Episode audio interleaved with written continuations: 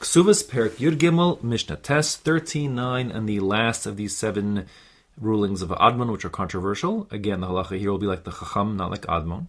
And this case actually is quite similar to the previous case. You have a situation in a Beis Din where two people are presenting IOUs. Reuven says Shimon owes him money, and Shimon says Reuven owes him money. And the Mishnah says inside, Shnaim shehotziu shtarchov ze al ze.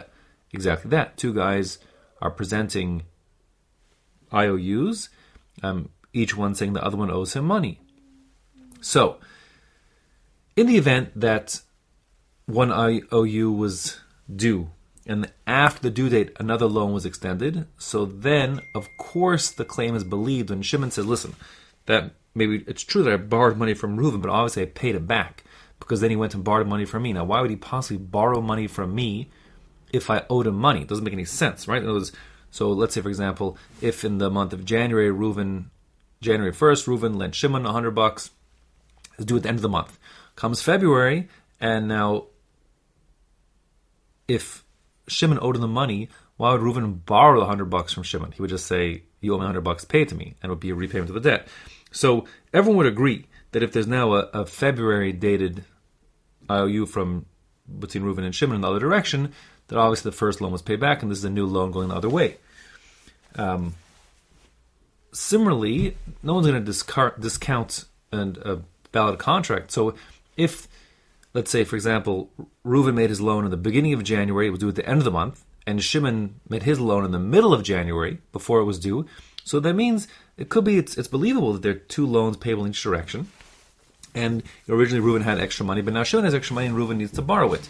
And then just cancel the loan documents because there are other consequences in terms of, let's say, collateral based on you know the liens that the loans encumber other purchases, other you know other purchases of, of property and so on. So it can get a little complicated.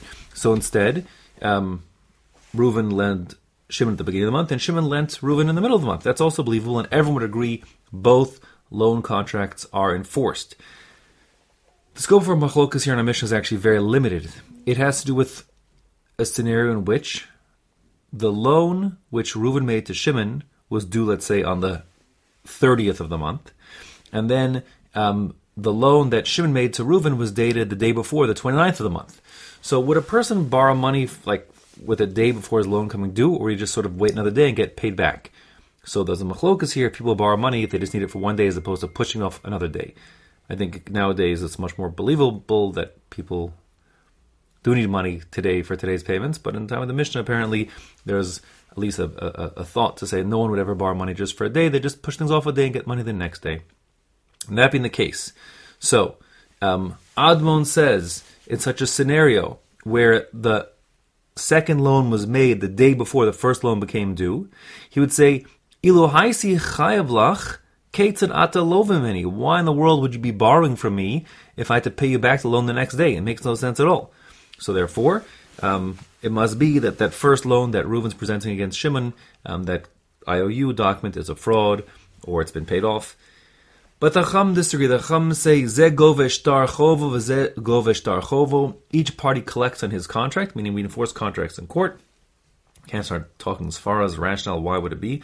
Who knows why it would be? It was what it was, and therefore each contract that's a lawful contract will be enforced even if it means um, you know payments have to go in both directions. Obviously, if if it's exactly hundred directions owed, hundred dollars owed to each person, they could just sort of net it out to zero. Um, but the point is, the Chum are saying we enforce contracts, um, and people.